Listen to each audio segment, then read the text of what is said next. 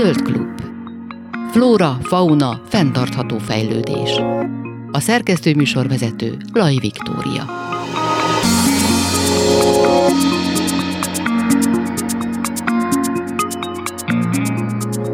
Kellemes délután kívánok, Laj Viktóriát hallják bemutatták az Urban Nature Atlas elnevezésű, hát igen, tulajdonképpen benne van a nevében Atlas, ami ilyen természet alapú megoldásokat tartalmaz mindenféle, hát nagyon sok város, városból, rengeteg kezdeményezés van benne ebben az Atlasban, majd részletesen is beszélünk erről, és hogyha jól tudom, akkor ez egy, ez a Naturevation nevezetű négy éves projekt, ilyen EU-s projekt volt, mert részt vett a, a CEU is többek között, ők kezdték el gyűjteni ezeket a, ezeket a a mindenféle megoldásokat. És a kezdetektől fogva ebben benne volt dr. Almási Dóra is, aki a CEU-nak dolgozik kutatóként, és itt van velem a virtuális stúdiómban Zoomon keresztül. Szervusz, köszönöm szépen, hogy itt vagy velünk. Köszönöm szépen a meghívást. És akkor arra kérnének, hogy egy picit mesélj arról, hogy tulajdonképpen hogyan is indult ez annó, 2017-ben, hogyha minden igaz, és hogyan nőtte ki magát végül egy ilyen hatalmas, nagyon sok projektet összefoglaló atlasz száz az egész. Tehát a, a Nature projekt, ahogy említetted te is, ez egy EU-s finanszírozási kutatási projektként indult 2017-ben, 14 európai partner vett benne részt, és ez tulajdonképpen arra irányult, hogy jobban megértsük, hogy ezek a természet alapú megoldások, amik tulajdonképpen zöld és kék infrastruktúrális beruházások városokban, hogyan segíthetnek ahhoz, hogy a modern városi kihívásokat, mint például a klímaváltozás, a vízgazdálkodás, a környezetszennyezés, vagy egyáltalán a, az emberi jólét, a szociális problémákra megoldást találjunk. Milyen megoldásokat kínálhatnak ezek a természetalapú megoldások, milyen hasznaik vannak, milyen esetleges költségeik, és egyáltalán, hogy, hogy hogyan lehet ezeket rendszer szinten bevezetni a városokba, úgyhogy mindenhol megjelenjenek. És ennek a keretében kezdtünk el dolgozni egy atlaszon, ami tulajdonképpen egy adatgyűjtésnek indult, ugyanígy 2017-ben, amikor elindult a projekt, akkor szerettük volna feltérképezni, hogy akkor abban az időben milyen ilyen városi megoldások voltak, vagy vannak már. És hát nagy meglep- meglepődésünkre, vagy nem annyira nagy meglepődésünkre, de nagyon sok ilyen pro- projekt létezik. Maga a fogalom, az, hogy természetalapú megoldások, ez egy új fogalom, ez 2014-2015 táján vezette be az Európai Unió és az IUCN, ami a nemzetközi szövetség, a biodiverzitásért megalakult nemzetközi szövetség, de ez a koncepció az tulajdonképpen magába foglal olyan megoldásokat, amik már régebb óta léteznek, zöld infrastruktúra, kék infrastruktúra, ökoszisztéma szolgáltatásoknak a meg, megtartása, megőrzése. Most egy kicsit ez így nagyon tudományosan hangzik, de tulajdonképpen itt lehet mindenféle olyan dologra gondolni, ami a városokban parkok, zöldtetők, vízga, víz, vízgazdálkodási megoldások, a folyópartoknak a kihasználása, a folyóknak a, a beépítése a városképbe, ezek mind természetalapú megoldások. És ezeket szerettük volna az Atlaszban feltérképezni, 2017-ben csináltuk az első adatgyűjtést, akkor összegyűjtöttünk majdnem ezer projektet, és aztán ezt egy online platformra, egy websájtra feltettük.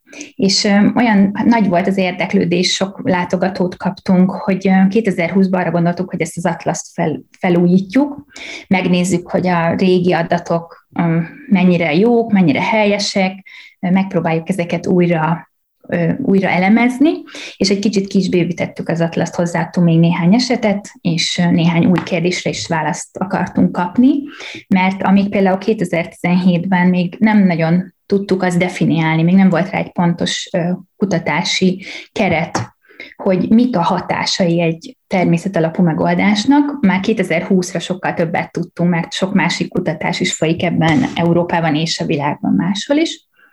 És amikor a projekt véget ért 2021-ben, akkor pedig a CEU úgy érezte, úgy döntöttünk, hogy ez egy olyan eszköz, ez az Atlas egy olyan platform, amit érdemes lenne megtartani és tovább bővíteni, mert hogy inspiráció, inspirációul szolgálhat sok döntéshozónak, tervezőnek, építésznek, tájépítésznek, vagy csak olyanoknak, akik érdekelnek ezek a megoldások, és most globális globális esetekkel is, tehát nem európai esetekkel is kibővítettük az atlaszt, úgyhogy most már 1100 esetünk van, amiből 100 eset a világ más tájairól érkezik.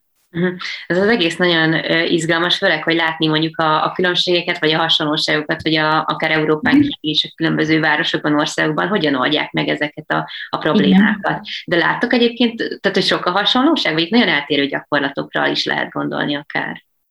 Persze, hát eltérő gyakorlatok is vannak, hasonlóak is vannak, ez ugye függ attól is, hogy egy adras milyen szembesül, illetve attól is, hogy az az adott város mondjuk hol van. Tehát Afrikában más megoldásokat látunk, mint mondjuk Európában, de ugyanakkor látjuk, hogy bizonyos projektek, amik megjelentek Európában, most már megjelentek Dél-Amerikában is. Például nagyon, van egy ilyen nagyon érdekes koncepció, amit vertikális erdőnek hívnak, amikor ezt Milánóba találták ki, ott, ott hozták létre az elsőt, ez egy felhőkarcoló, ami körbe van tulajdonképpen zöldítve, vagy fásítva az erkélyeken fákat ültetnek, az zöld falakkal vannak, tehát ha ránézel az épületet, tulajdonképpen egy zöld felületet látsz.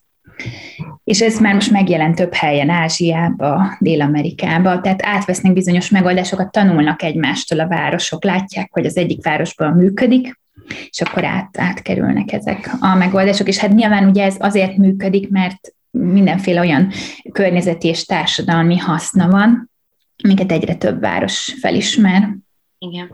De egyébként például, amikor elkezdtétek összegyűjteni ezeket még annó, hogy nyilván nem minden megoldás, vagy nem minden ilyen, de hát ezeket most már akkor hívjuk így, hogy természet alapú megoldás, de nem feltétlenül volt felcímkézve, vagy ezzel a címkével született meg, hogy ez az, hanem mit tudom én, volt egy kis, nem tudom, közösségi kert, vagy gazdálkodás valahol a, a város közepén, akkor az annak számított, de más, hogy mondjam, égisz alatt jött létre. Tehát, hogy hogyan találtatok egyáltalán meg ezeket a projekteket? Igen, ahogy, ahogy te is mondtad, a legtöbbet nem hívtak úgy, hogy nem hívták úgy, hogy természetalapú megoldás. Ha, ezt úgy, úgy kezdtük, hogy felállítottunk egy kritériumrendszert, hogy mik azok az elvek, ami alapján ezeket a zöld területeket, vagy akár ilyen tavakat, folyókat természetalapú megoldásnak értékelhetünk. Ez ugye nem a projektből jött, hanem a, már az előtte elkészült definíciókból.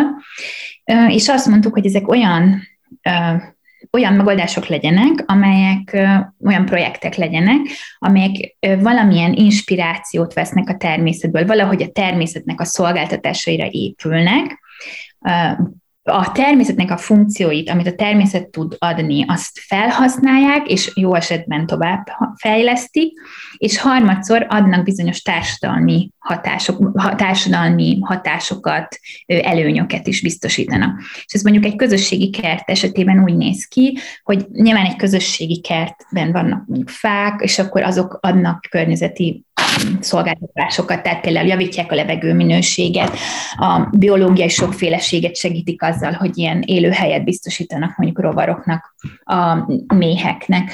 De emellett biztosítanak közösségi előnyöket is, oda mehetnek a közelben lakók, a kertészkedéssel mindenféle pozitív egészségügyi előnyei, hatásai vannak, de szociális hatásai is elismertek, és akkor azt mondtuk, hogy jó, akkor ez egy természetalapú megoldás. És így, így azonosítottuk őket, és hát ez alapján, típus alapján kerestük őket, tehát tudtuk, hogy zöldetős projekteket keresünk, parkokat keresünk, közösségi kerteket, folyó felújítási vagy folyórenovációs, rehabilitációs projekteket, és akkor így a típusok alapján kerestünk. De egyébként ez nagyon érdekes, hogy nagyon sok információ van az interneten, mert mi ezt úgy, az adatgyűjtés úgy történt, hogy ilyen úgynevezett másodlagos forrásokkal dolgoztunk, tehát az interneten fellévő online vagy offline esetleg dokumentumokkal, projektriportokkal, és azokból gyűjtöttük össze az információkat a projektekről, és meglepően nagy mennyiségű információ található erről, tehát ez egy, egyértelműen egy olyan téma, ami helyszinten nagyon érdekli és foglalkoztatja az embereket már akkor is 2017-ben, és aztán ez azóta csak pozitív irányba változott. Aha. De akkor gondolom ez nem csak civil szinten, hanem önkormányzati szinten is egy Ó, perspektíva. Aha. És, és, és, és dolgoznatok? Bocsánat. igen, igen, szóval tehát nem dolgoztunk, dolgoztunk együtt önkormányzatokkal, a projektben volt hat partnerváros, tehát nyilván ott láttuk, hogy ez a, ezekben a partnervárosokban is döntéshozatali szintre is már bekerült, már akár 2017-18-ban is beszéltek azok, arról a városok, hogy hogyan lehet ezeket a zöld megoldásokat, a green infrastruktúrát fejleszteni a városban. Nagyon sok helyen ezt úgy hívják, hogy green infrastruktúrális stratégia. És ugye a városok ezt úgy tehát ez egyrésztről közösségi kezdeményezés, én alulról jövő kezdeményezések, mint, a között, mint például a közösségi kertek, de nagyon sok esetben ezek felülről jövő kezdeményezések, ahol maguk a városok, az önkormányzatok, vagy tehát, hogy, hogy akár nemzeti szinten is felismerik a kormányok, hogy ezek a városok, vagy ezek a, ezek a megoldások segíthetnek a városoknak a, a problémáknak a megoldásában. És ezért már, tehát a városok megnézik azokat a problémákat, amikkel mondjuk szembesülnek, ami például lehet a nyáron, ezeknek a nagy melegek idején a hőszigeteknek a kialakulása, akkor esőzések idején a, a nagy hirtelen lezúduló esőtömegeknek az elvezetése, vagy egy pandémia idején a, a, a megnövekedett igény arra, hogy az emberek közeli zöld területekre mehessen, és mehessenek, és nyitott területeken lehess, lehessenek. És igen, tehát ezt az önkormányzatok is felismerik, és nagyon sok projekt már szinte városi tervezési szinten jelenik meg. Uh-huh. Egy picit vizualizáljuk a hallgatóknak, hogy egy hogyan is írtam. Az, hogy hát nyilván online elérhető, de hogyha itt minden igaz, akkor szűrni tudok problémákra, hiszen meg megoldásokra, hogy mondjuk a víz, vagy hő, mit tudom én, javítás, hőmérsékletjavítás. Tehát hogyan kell ezt elképzelnünk? Igen, igen, tehát tulajdonképpen ez egy úgy néz ki, hogy egy egy térképes rendszeren látszik az összes eset, az összes jó példa, vagy csak példa, és a, a, a látogatói a weboldalnak választhatnak az alapján, hogy milyen problémára keresik a megoldást, tehát hogy egy adott projekt például a klímaváltozásban segít, vagy mondjuk vízgazdálkodásban, vagy akár szociális interakcióknak a mm, támogatásában, és azt szerint is választhatunk, hogy mondjuk valaki egy zöldetős projektre kíváncsi, egy közösségi kertre, vagy egy parkra, hogy mondjuk meg szeretné nézni, hogy egy ilyen zsebparkot hol és milyen kondíciókkal hoztak létre. És amikor kiválasztja ezeket a filtereket, akkor megkap egy listát, hogy melyek azok a projektek, amire ez a lista, amire, amire ez a filter igaz vagy filterek igazak. És akkor utána lehet választani a listáról, és ha rákattintunk egy projektre, akkor ott pedig további információkat találunk arról, hogy milyen az adott projektnek a mondjuk a menedzsment struktúrája, a finanszírozása, milyen hatásait tudtak igazolni, vagy egyáltalán, hogy mi igazolt tevékenységet, amiket végrehajtottak a projekt során. Mm-hmm. Ezzel a zsebparkkal én is találkoztam, amikor nézelődtem, de ez igazából micsoda? Hát ezek tulajdonképpen olyan parkok, amik mondjuk, amikor van például két üres, két, két épület, és az épület között van egy üres telek, és egy, tehát egy, egy kisméretű te, kisméretű telken létrehozott park, ami ugye nem fog nagy tömegeket vonzani, de arra például elég, hogy a környéken lakó épületekből oda lemenjenek, egy kicsit kapjanak valamennyi zöld energiát, és egyáltalán, hogy az, annak is vannak pozitív hatásai. Tehát ezeket a, ha azt kimutatták, hogy ha ezeket az üres telkeket zöldítik, akkor ugye rendszer szintűen már, tehát városi szinten már azoknak is komoly pozitív hatásai vannak. Tehát az, hogyha, hogy ne, az, ne a szürkét, meg ne az épületet, meg ne a betont lássák, hanem ha hogy ezek a zsebparkok. Aha. Egyébként így laikusként is nagyon érdekes volt nézelődni az Atlaszon, meg mm. például a, most itt a Kopaszigátra emlékszem kifejezetten, mm. hogy ott is rá volt sorolva az ökonómiai haszna, a szociokultúr, vagy szociális haszna, a, meg hát nyilván a környezeti, és hogy ezt nyilván sejti az ember, hogy milyen pozitív hozadékai vannak az ilyen zöldítéseknek, hogy az ilyen jó természeti alapú megoldásoknak, de hogy ez jól látni leírva is. És amire ki akarjuk lyukadni, hogy oké, okay, hogy ez számomra érdekes, de kinek lehet hasznos is igazából. Tehát, hogy ki, ki tud ebből profitálni ebből az adatból. Igen, tehát ennek szerint, ennek ugye több több szintje van a használók között, tehát vannak azok, akiket ez érdekel, és ugye ezt, ezt hívjuk úgy, hogy ez egy érzékenyítési stratégia, hogy minél több ember hall ezekről a megoldásokról, vagy látja őket, az egy inspirációt ad arra, hogy, hogy lehet ilyen projekteket csinálni, és amint, amint azt már beszéltük az előbb, hogy ezek nagyon sokszor városi projektek, de nagyon sokan nem várnak arra, hogy a város sok tegyen értük valamit, hanem ők maguk létrehoznak ilyen zöld felületeket. Például Svédországban vannak olyan lakótelepek, ahol a lakóközösségek összefogtak, és az épületek közötti tehát az emeletes házak közötti területet átalakították egy közösségi kerté és zsebparká, és ott ők megtermelnek bizonyos százalékát az élelmiszernek, amire nekik szükségük van, vigyáznak egymás gyerekeire, ott egy ilyen közösségi terekt alakítottak ki, amit tudnak használni, és ez, ez nem feltétlenül ez sok pénz, nagy akár városi, tehát a városi önkormányzatnak a részvétele. Tehát egyrészt arra is, egyrészt inspiráció bárkinek, akit ez érdekel, arra, arra inspirálja hatja őket, hogy tehetnek, mindenki tehet valamit, tehát mindenki, mindenkinek vannak lehetősége a saját közvetlen környezetébe, illetve a másik pedig a döntéshozatali szint az, amit szerettünk volna megtámogatni vagy megcélozni, mert ez a nagyon sok város van, a nagyobb városokban ennek már kezd most nagyobb érdeklődés lenni, de a kisebb városokban ezek még mindig új, új gondolat, hogy a városban az, a, a szürke hagyományos infrastruktúráknak, az épületeknek és a zöld felületeknek nem elválasztva kell lennie, hanem egy egységes egészként kell léteznie együtt, és szerintem ez arra adhat inspirációt, hogy milyen sok megoldás van, és hogy milyen sok helyen lehet újításokat. Illetve, és akkor ugye itt jön a következő elem, hogyha valakinek viszont konkrét elképzelése van, hogy mondjuk ő egy zöldetős projektet szeretne kórházakon megvalósítani, akkor rákereshet arra, hogy hány ilyen zöldetős projekt volt már, és akár azt az esetet utána vannak ott referenciák, amit tovább lehet nézni, elemezni, akár ilyenkor a tapasztalatcsere is sokat segít, hogy meg tudja, hogy nekik például milyen, hat, milyen problémáik voltak az implementáció során, milyen költségeik jelentkeztek, és akkor ugye erre is, erre is hasznos lehet. Amit itt az előbb mondtál, hogy a kisebb városok erre nem feltétlenül gondolnak, hogy ez inkább a mi régiónkra jellemző, vagy az egész Európában megfigyelhető? Hát úgy mondanám, hogy ugye a, a mi régiónkban még több az, az eredeti természet, mint, a, mint Nyugat-Európában. Tehát Nyugat-Európában a városiasodás az már korábban elkezdődött, és nagyobb fokú volt, tehát ott már az eredeti erdőknek a nagyon nagy része kiirtásra került. Tehát ott már, ott, ott már jobban jelentkezett ez az igény, hogy ezeket vissza kell, rehabilitálni kell. Angliába például nagyon sok, most nagyon sok ezeket a mocsaras területeket rehabilitálják, mert rájöttek, hogy nagyon fontos a karbon, tehát a szén megtartó képességük ezeknek, és, és a biodiverzitás támogató képességük, és akkor ezeket megpróbálják most így restaurálni, tehát újra rehabilitálni tulajdonképpen.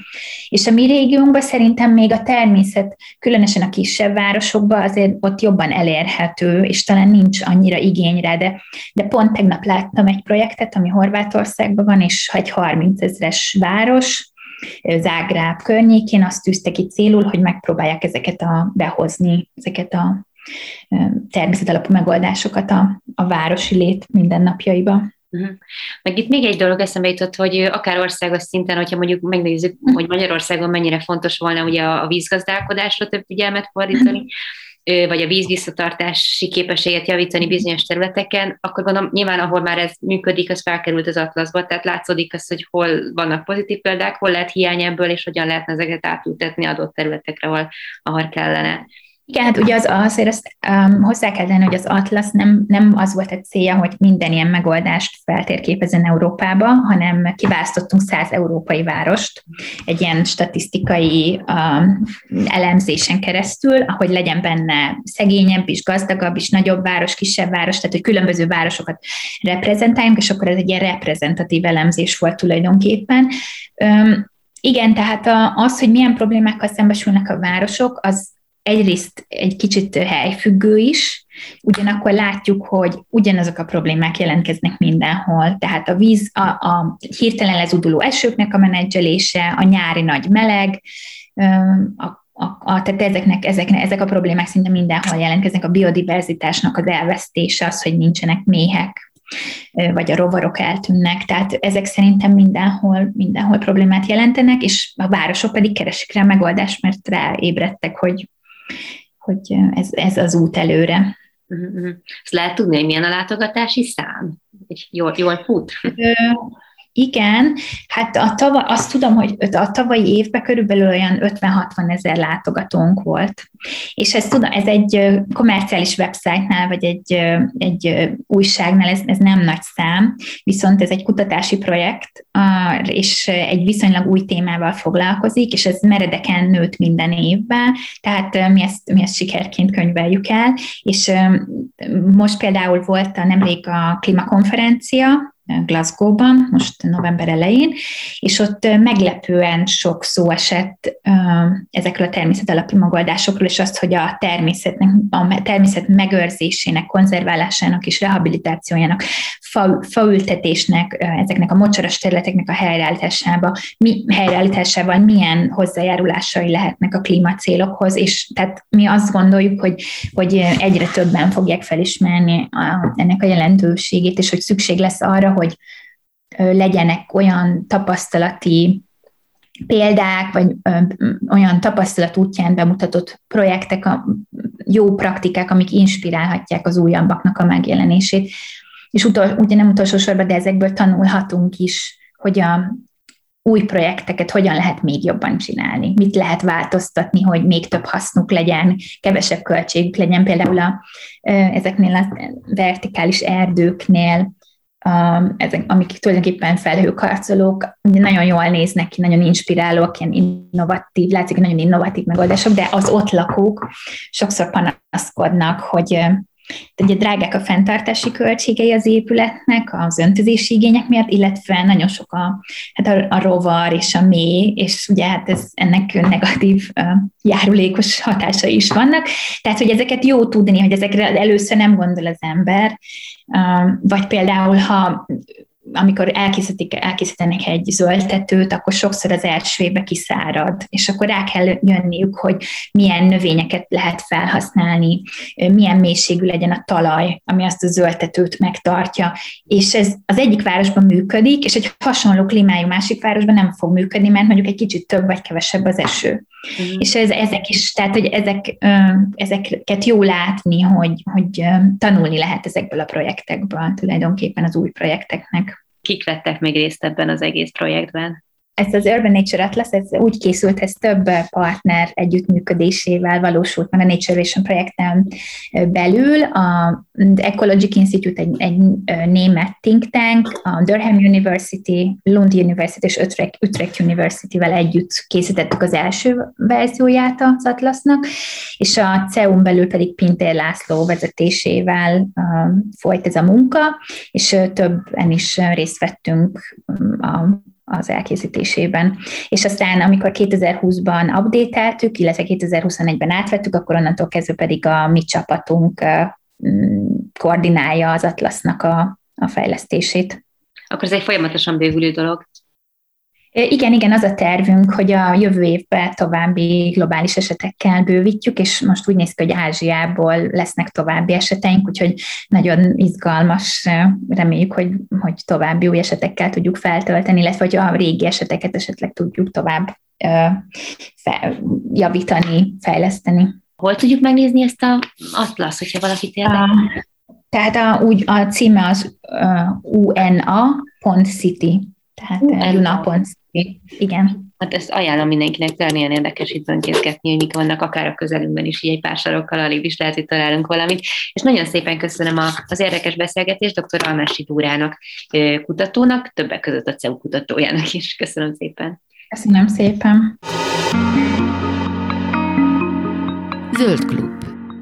Flóra, fauna, fenntartható fejlődés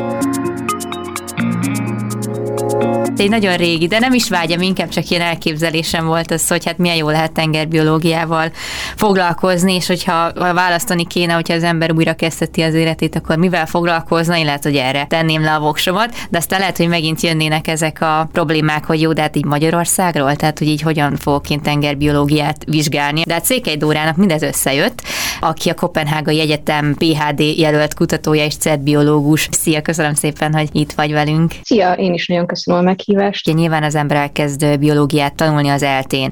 Én úgy tudom, hogy azért tengerbiológia képzés is van valamennyire Magyarországon, tehát hogy oktatják lényegében ezt a, ezt a témakört, de hogy azért nyilván nem lehet annyira belemenni, mint hogyha egy tengerparton vagy az óceán közelében élnénk. Tehát, hogyha innen szeretne valaki eljutni odáig, hogy ezzel foglalkozzon, akkor milyen útvonalat érdemes szerinted követnie? Én csináltam egy alapszakos diplomát, diplomát Magyarországon, tehát már egy biológus diplomával a kezemben indultam útnak, és hát igen, hát mindenképp szükséges egy olyan országba menni, ahol lehet tengerbiológiát tanulni, tehát, de nem kell olyan nagyon-nagyon messzire menni szerencsére, tehát akár Európán belül is ez megoldható, hiszen vannak tengerek, meg vannak egyetemek és kutatócsoportok, akik ezzel foglalkoznak, tehát hogyha valaki nagyon, aki úgy érzi, hogy igen, már, már pedig ezt kell, ezt kell csinálnom, ezt kell tanulnom, akkor ki kell választani egy helyet, ami szimpatikus, és oda menni tanulni. A Groningeni Egyetemre mentél, itt tanultál tengerbiológiát, és onnan kerültél a Kopenhágai Egyetemre, ahol pedig a ti kutatási területetek a grönlandi diszkóöböl grönlandi bálnái volnának, az ő populációit vizsgáljátok ilyen környezeti DNS elemzéses módszerrel. Mennyire friss ez a kutatási irány vagy terület, illetve mi, mi az, ami, amit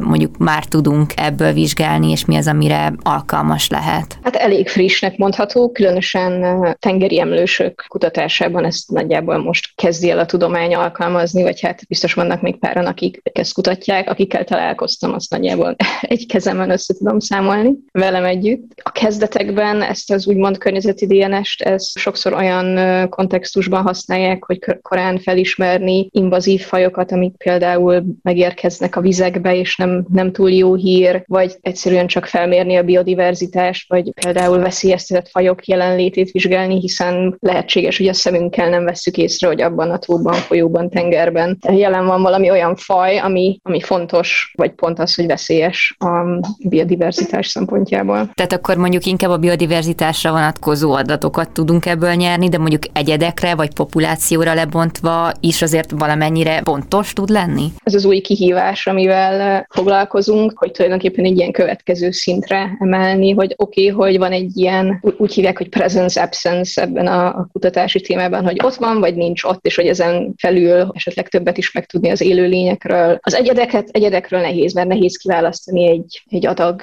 vízből, hogy a DNS az pont melyik egyedhez tartozott. Lehet, hogy ott volt egy egyed, lehet, hogy ott volt tíz egyed, lehet, hogy ott volt ezer egyed, és ennek van valami ö, relatív tükröződés a mintákban a DNS, DNS mennyiséget tekintve, de pontos számot nehéz jelenleg megmondani, vagy hogy itt melyik egyed DNS-ét vizsgáljuk, de hogy azért lehetséges, hogy a populáció és a populáció állapotáról. Legalábbis ezzel, ezen igyekszem éppen hogy ilyesmiket is lehessen csinálni. De gondolom akkor ez inkább egy több éves folyamat után értelmezhetőek azok az eredmények, amiket kaptok. Persze, tehát hogy az is kiderül, hogy hát ez nem alkalmas, de nem gondolom, hogy amúgy ez lesz, hiszen már azért a folyamat során kiderült, hogy, hogy igenis alkalmas. Bizonyos kérdések megválaszolására nem biztos, hogy mindent meg tudunk válaszolni ezzel, de viszont simán lehet, hogy olyan kérdésekre meg tudjuk adni a választ, amihez nem elég a klasszikus módszerek alkalmazása, mert hiszen valamilyen szinten limitáltak vagyunk, mint emberek, mert nem tudunk éveket eltölteni a víz alatt, vagy a szemünk is csak egy bizonyos távolságig lát el, tehát hogy, hogy ezeket például ki tudja egészíteni. Hogyan veszitek ezeket a mintákat? Tehát mondjuk a bálnák vonulási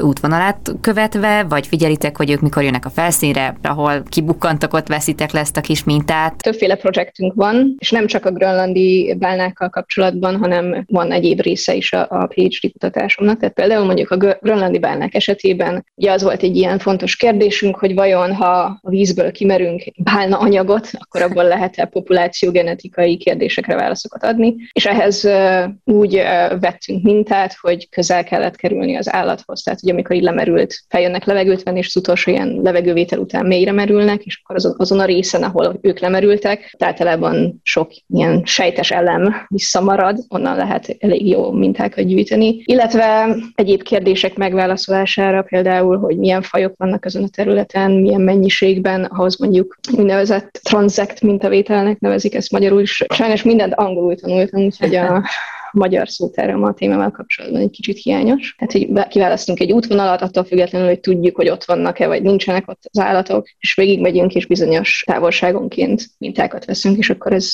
ebből tulajdonképpen fel lehet mérni, hogy ki van ott, ki nincs ott. De igazából ez a kisebbik része ennek az egész kutatási projektnek, amikor effektíve terepen dolgoztok, és a többi az inkább a laborban történik? Hát igen, különösen most így a, nyilván a járvány az mindenhova mindenhova beette magát, és így nehéz volt. Tehát nekem a, a kutatásomnak jelenleg minden aspektusa, vagy a számítógép előtt, vagy a laborban zajlik, és olyan mintákkal dolgozom, ami, amit korábban gyűjtöttek, de remélhetőleg most a következő évben ez össze fog jönni. De jellemzően amúgy lényegesen kevesebb időt tölt az ember a terep, terepen, mint, mint a laborban. Tehát ez nyilván attól is függ, hogy kinek mi a kutatási témája, és mivel foglalkozik egy doktori kutatás, ez nagyjából ugye egy ilyen komplex feladat, tehát hogy mindenhez kell egy kicsit érteni, vagy nagyon Pedig hát ezt így pont úgy képzeli az ember nyilván, ahogy nézi a természetfilmes csatornákat, hogy nagyon izgalmas, ott van az ember, mit tudom én, hány órát a, a vízen, és akkor nézi ott az élőlényeknek a mozgását, megfigyeli mintákat, vesz, stb. De hogy egyrésztről ez nyilván, amikor ez történik, az egy nagyon jó dolog, meg egy nagyon szép dolog, meg hát nyilván, ahol mindezeket csináljátok, az egy lenyűgöző környezet lehet, de hogy azért ehhez kell gondolom fizikai fittség is, hogy az ember ezt bírja. Mentális és fizikai fittség is szükséges a mesteres kutatásom alatt. Dolgoztam együtt egy kutatócsoporttal Kanadában, ahol tehát az úgy nézett ki, hogy volt a terepi szezon, májustól mondjuk augusztusig, mondjuk nem voltam ott végig, de mondjuk három hónapot eltöltöttem egy kis halászfaluban, egy, egy házban laktunk együtt, néha 10-15-en, és minden nap reggel, akár 5-kor, 6-kor fel kell kelni, megnézni, hogy milyen az időjárás, és ha jó, akkor kimegyünk 12 órát a hajón, vissza, és közben meg élet, tehát, hogy így enni kell, meg ilyenek.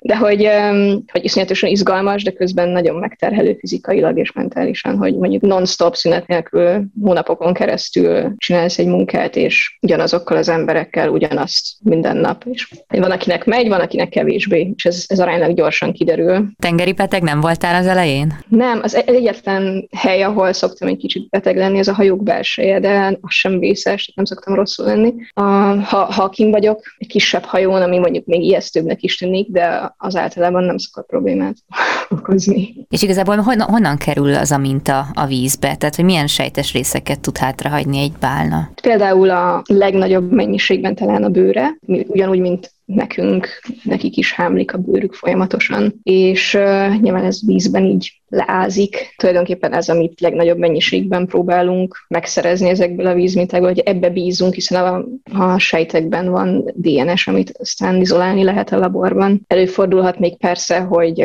ürülék is belekerül ezekbe a mintákba, és akkor abból is származik valami a gazdá szervezetnek a, az örökítő anyaga, tehát hogy, hogy ezeket, amiket így maguk mögött hagynak az állatok utazgatás közben. Ugye a granlandi bálnákról itt korábban az került elő, vagy azt mondtad, hogy nagyon megfogyatkozott a, az állományunk, szinte teljesen kipusztították a, a vadászok ezeket a, a bálnákat, aztán 45-ben, ha minden igaz, akkor tiltották be az ipari szintű vadászatot, és most csak ilyen limitált megélhetési vadászatot engedélyeznek az őslakos közösségek számára. Most kb. hogy állnak? Lehet tudni, hogy hány példány vagy egyed élhet ott? Úgy tudom, hogy jelenleg a növekvő tendenciát mutat a populáció, tehát ez mindenképp egy jó hír. Ugyanakkor rengeteg, rengeteg olyan um, emberi hatás történik minden nap, ami vagy közvetetten, vagy közvetlenül befolyásolja ezeknek az állatoknak az életét, ha mondjuk például a klímaváltozásra gondolunk, és arra, hogy a, a sarkvidékek hogy fognak megváltozni. Ez egy jó hír, hogy most jól vannak, de hogy van, van elég veszély, ami még így leselkedik rájuk uh-huh. az elkövetkezendő évtizedekben, az biztos. Hát igazából nagyon sok problémát szoktak megjelölni, és ugye az egyik ugye a bálnavadászat, ami fenyegeti a ceteket, a másik a, a, akár a nagyobb hajókkal való ütközés, a műanyag szennyezés, akkor a zajszennyezések. A műanyag szennyezésről azt, azt folyamatosan jönnek hírek, hogy nagyon sok, akár partra vetett például nyom, gyomrában találnak ilyen több kilónyi műanyag hulladékot, ugye amitől nem tudnak táplálkozni, és éhen halnak, de hogy egy nagyon érdekes dolgot olvastam arról, hogy a hadihajóknak a szonárjai, azok hogyan hogyan befolyásolják őket, ezek a szonárok megijesztik ezeket a bánákat, amitől ők túl gyorsan emelkednek a felszínre, és lényegében betegségben pusztulnak el, ugye ez a búvároknál ismert betegség, hogy túl gyorsan emelkednek a felszínre. Ez igazolt, vagy ezek még csak ilyen találgatások terén vannak? Hát valahol a, a kettő között félúton, mert nagyon nehéz, tehát ugye erre kell, hogy legyen anatómiai bizonyíték a, a partra vetődött elpusztult állatokból, és nagyon nehéz. Legalábbis beszélgettem emberekkel, akik pont hasonló témát kutatnak, és elvileg ahhoz, hogy ezt be tudják igazolni, hogy, hogy, hogy igazolni tudják, hogy ezek a, ezek a cetek valamilyen fajta sérülést szenvednek, a, a szonár egészen egyszerűen a, a, tehát attól, hogy hangos. Az a teória, hogy tönkreteszi a belső fület, ami nekik a szabályozás, tehát tulajdonképpen annak az érzékelésére szolgál, hogy éppen milyen mélyen vannak, és hol, hol tartanak a merülésben. Úgy tudom, hogy ezt nagyon frissen kell megszerezni az elpusztult állatból ahhoz, hogy meg lehessen állapítani, hogy tényleg ez történt vagy sem, mert iszonyatosan gyorsan degradálódik, miután elpusztult az állat, de hogy egyelőre ez a teória, hogy de hisz, tehát tulajdonképpen ha ezt így el lehet képzelni, hogyha lemerül egy állat, és iszonyatosan nagy zajt hall, akkor megijed, és mondjuk nem figyel arra oda, hogy éppen hogy szabályozza a merülését, vagy, vagy végigcsinálja azt a merülési szekvenciát, amit kell ahhoz, hogy a nyomás kiegyenlítődjön. És sok patológiai vizsgálat során meglátták ezeket a nitrogén buborékokat különböző szervekben, ami ugye a betegségnek is egy ilyen tünet együttese. Még kell egy-két adat ahhoz, hogy ezt be lehessen bizonyítani. Igazából még mindenről kell jó pár adat, nem? A bána vagy kutatásnak a tekintetében, mert hogy ahogy kiderült, hogy nincsen túlfizetve.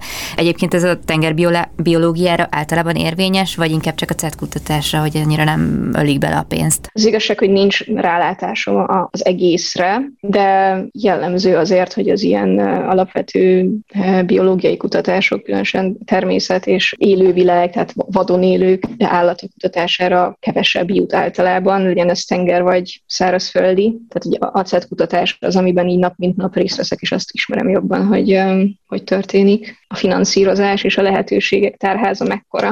De ez vajon miért lehet így nehezen vizsgálható? Tehát, hogy nagyon sok pénz kéne hozzá, vagy egyszerűen nem fontos, amiről nem tudunk, az nincs ott, vagy mi lehet az oka? Biztos, hogy komplex a, a, a probléma. Talán ez emberiség még nem ér témának, hiszen a, a mondjuk, mondjuk a klímaváltozás hatásaitről azt gondoljuk, hogy még egyelőre nem érezzük, és hát persze nem így van, és most kéne tudni erről többet ahhoz, hogy, hogy um, időben lehessen reagálni, és hogy ez a kutatásra is igaz, hogy akkor kell tanulmányozni őket, amikor még aránylag rendben vannak, és nem akkor, amikor már a fajok nem tudom hány százalék a kihalófélben van. Jellemzően ez hozza a prioritást, sajnos, hogyha olyan fajokkal foglalkozik az ember, amik már nagyon rosszul vannak. Hát remélem, hogy, hogy azért ez így alakul talán. Nyilván most egy ilyen járvány után még egy kicsit nehezebb, mert a források nagy része az inkább a COVID elleni harcra és az, e, ez, ezzel kapcsolatos kutatásokra jutott tulajdonképpen, de de azért remélem, hogy bizonyos országokban van lehetőség arra, hogy ezt lehessen tanulmányozni, és van azért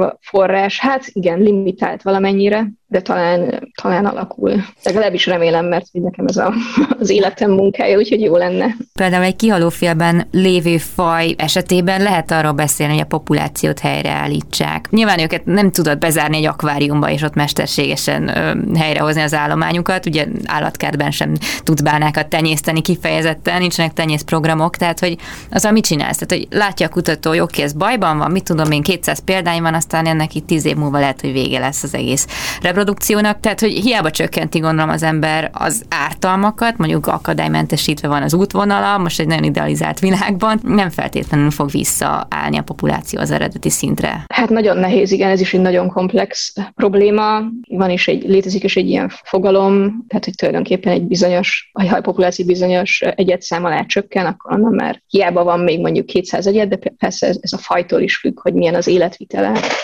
hogy, hogy már nagyon nehéz. Egyrészt azért, mert mert tegyük fel, hogy amit mondasz, hogy minden egyéb zavaró hatás megszűnik, és ott van egy élőhely, ami teljesen tiszta, teljesen embermentes, zajmentes, és imán lehet, hogy az egyedek már túl úgynevezett belterjes populációt alkotnak, tehát hogy már túl közel állnak egymásra, és ez ugye a genetikai pool, tehát ez az a genetikai állományukat ez, ez nem segíti, tehát hogy simán előjöhetnek olyan betegségek és olyan problémák, amik, amik tovább csökkentik a populációt, tehát ez jellemzően nem, nem szokott jó, jót tenni a belterjesség, és ez nyilván jellemző azokra a populációkra, meg fajokra, amik lecsökkentek nagyon minimális egyet számra, hogy az egyedek, amik szaporodni képesek egymással idővel, rokoni kapcsolatban lesznek. Létezhet olyan faj, amit még esetleg nem fedeztünk fel, vagy nem tudjuk, hogy van? Igen, van egy PhD kollégám, aki éppen most fedeztek fel egy új, oh.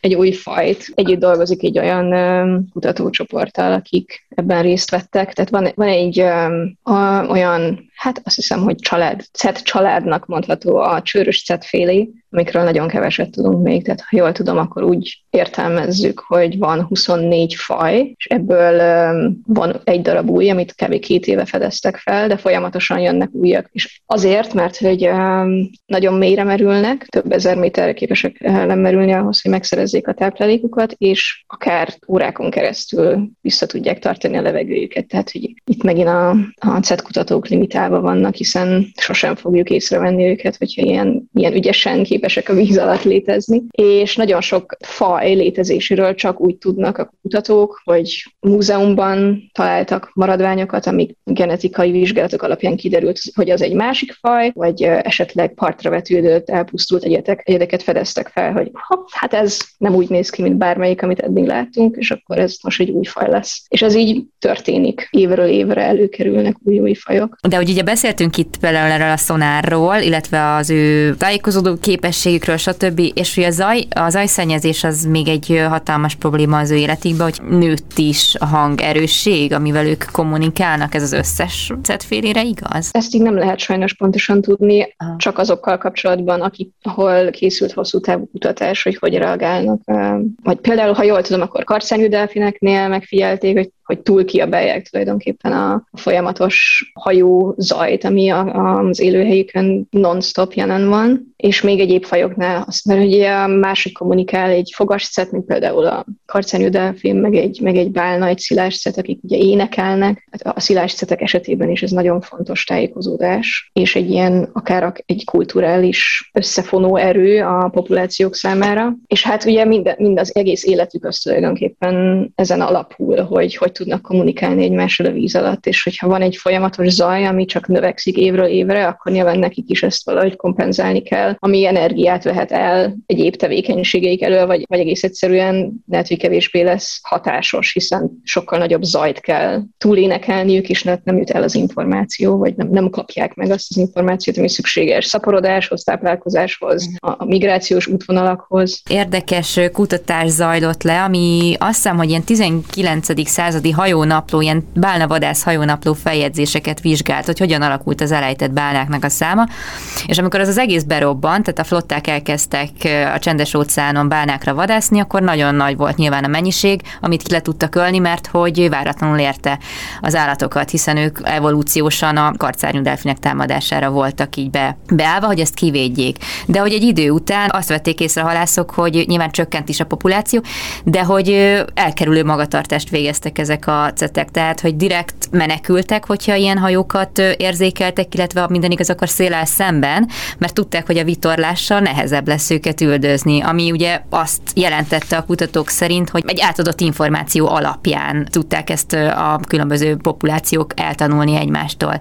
Tehát, hogy mi az, amit tudunk lényegében az ő kommunikációjukról? Tehát tudjuk, hogy milyen konkrét információkat képesek megosztani, tehát mondjuk irányt az egyik populáció másiknak át tud adni, hogy merre érdemes vonulni, vagy hol vannak a jó táplálkozási helyek? Biztos, hogy minden ilyesmit át tudnak adni. Ez, ez, ez is tulajdonképpen még egy ilyen folyamatban lévő kutatás, és ezt például vizsgálják fogságban tartott állatoknál is, hogy hogy tudnak kommunikálni egymással, és hogy hogy ad át az egyik egyed információt a másik egyednek, tehát tulajdonképpen el tudják mondani, hogy most az a feladat, hogy ide menjünk, és ezt a karikát hozzuk vissza azért, hogy megkapjuk a halat, tehát hogy biztos, hogy nagyon fejlett kommunikációjuk van, csak kérdés az, hogy ezt hogy fogjuk tudni kibogozni és megérteni. A karcinű delfinek esetében lehet tudni ők egy ilyen nagyon aránylag jól tanulmányozott faj kommunikáció szempontjából, hogy ugye különböző családoknak van a saját dialektusa, ami, ami összetartja őket. Például ugye nem véletlenül kapták a hogy gyilkos bálna, mert elég elég fejlett vadász technikájuk van, és ehhez iszonyatosan összehangoltan kell az egyedeknek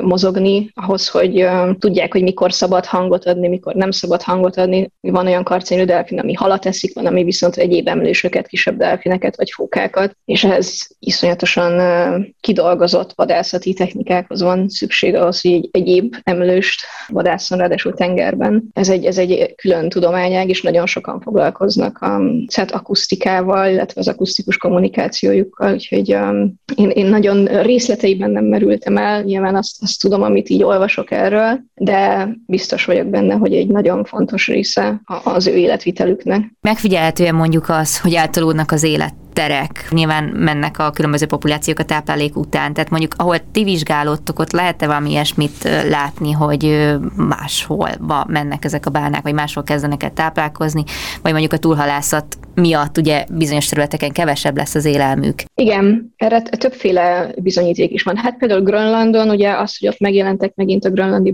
bálnák ebben a diszkóbőlben, ez egy aránylag új dolog, hiszen legalábbis azt hiszem az elmúlt egy-két évtized, vagy talán egy évtizedre jellemző, de most már 2021-ben úristen, akkor lehet, hogy másfél-két évtizedre. Tehát nyilván ez attól is függ, hogy a populáció lehet, hogy növekedett, és újabb területeket elkezdtek keresgélni, illetve nyilvánvalóan a táplálék is mozog a klímaváltozással, tehát hogy a, a, ahogy az áramlatok és a tengeri, tenger biogeokémiája változik, tehát hogy azzal, hogy az óceánok állapota megváltozik, a legalapvetőbb élőlények, amik a tápláléklánc legalján vannak, is el fognak tolódni, és az az egész tápláléklánc folyamatát és felépítését el fogja tolni. Tehát, hogyha a termelők egy más, másik helyszínen fognak termelni, akkor ott lesz a táplálék nyilván, tehát a bálnáknak meg ez a legfontosabb mozgató ereje, egyrészt a szaporodás, illetve a táplálékszerzés. Mi lesz még itt a következő dolog, amit ti a kutatásban meg szeretnétek vizsgálni, vagy hova szeretnétek még eljutni ezzel? Mondjuk így első körben jó lenne eljutni Grönlandra, és aztán meglátjuk, hogy, hogy még mit lehet. Én személyesen szeretném megtudni, hogy a lehet teljes genomot szekvenálni ezekből a mintákból, mert általában a, a mi tanulmányunk, tanul tanulmányainkhoz egyelőre csak egy bizonyos részét szekvenáltuk, hiszen az egy egyszerű és könnyebben megoldható feladat, hogy lehet-e vízmintából olyan mennyiségű és jó minőségű genetikai információt kinyerni egyedekről, tehát hogy amikor tudjuk, hogy ez az egyed itt van, csinálunk róla egy fényképet, és akkor fel lehet ismerni a következő években is én azt is szeretném megtudni, hogy, hogy mennyire megbízható az az EDNS, vagy környezeti DNS, ami a, a vizekben úszkál, tehát meg lehet mondani, hogy ennek a fajnak ez az élőhelye, mert van mondjuk egy demarkációs vonal, ahonnan már nem lehet megtalálni a DNS-t, és egy más, és a, a, ennek a túloldalán pedig ott van a DNS, hogy ki lehet jelölni ilyen területeket, ami például ilyen konzerváció biológia szempontjából hasznos lehet olyan fajok esetében, meg különösen, amik nem látunk, vagy, vagy mondjuk sokat lemerülnek mint például a csőrösszetek, de például, ha fogjuk a hajónkat, kihajózunk is terület minden szegletéből veszünk vízmintákat, akkor ebből lehet egy ilyen tulajdonképpen egy térképet készíteni, és megmondani, hogy és itt élnek, úgyhogy ezt a területet akkor, ha lehet, ne halásszuk túl, vagy illetve hasonlók. Megjelölni fajokat, vagy egyedeket nem volna értelme, vagy ezzel kiegészíteni? De persze, persze, de hát igen, ez, ez történik. Én, én mondjuk ezt nem szoktam csinálni, de, de hogy általában, hogyha eljutnak az emberek innen az intézményből Grönlandra, akkor nem csak, nem csak a, a DNS mintagyűjtés történik, hanem egyedekre nyomkövető is kerül például, uh-huh, és uh-huh. akkor ez nyilván segíthet megtudni, hogy az egyedek itt vannak, környezeti DNS-sel pedig azt találtuk, hogy ezen a területen vannak, és hogy akkor van a kettő között összefüggés, és akkor el tudjuk dönteni, hogy ez a környezeti DNS alkalmas erre, vagy sem. Tehát nyilván ez még egy ilyen elsődleges gyerekcipőben járó folyamat. Először meg kell tudni, hogy egyáltalán alkalmas és akkor utána uh-huh. lehet az akár veszélyeztetett, vagy kevésbé egyszerűen megfigyelhető fajokra is alkalmazni. De úgy hosszú távon mennyi, mennyire vannak ebben lehetőségek, tehát hogy az ember ezzel foglalkozza mondjuk élete végéig? Hát meglátjuk. Tehát azért a genetikának, illetve az, az úgynevezett molekuláris ökológiának szokták nevezni, amikor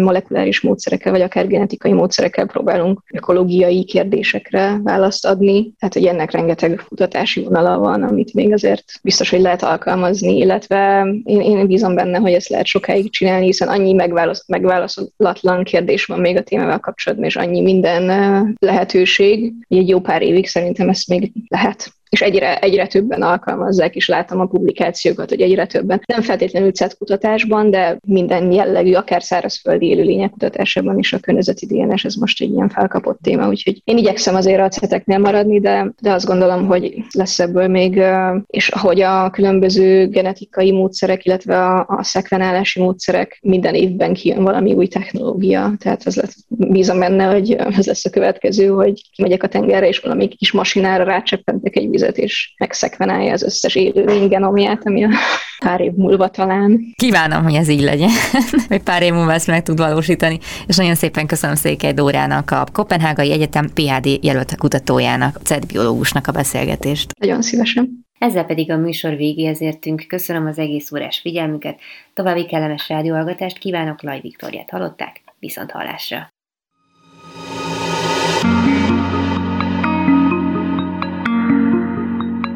Flóra, fauna, fenntartható fejlődés. A Zöld Klub műsorát hallották.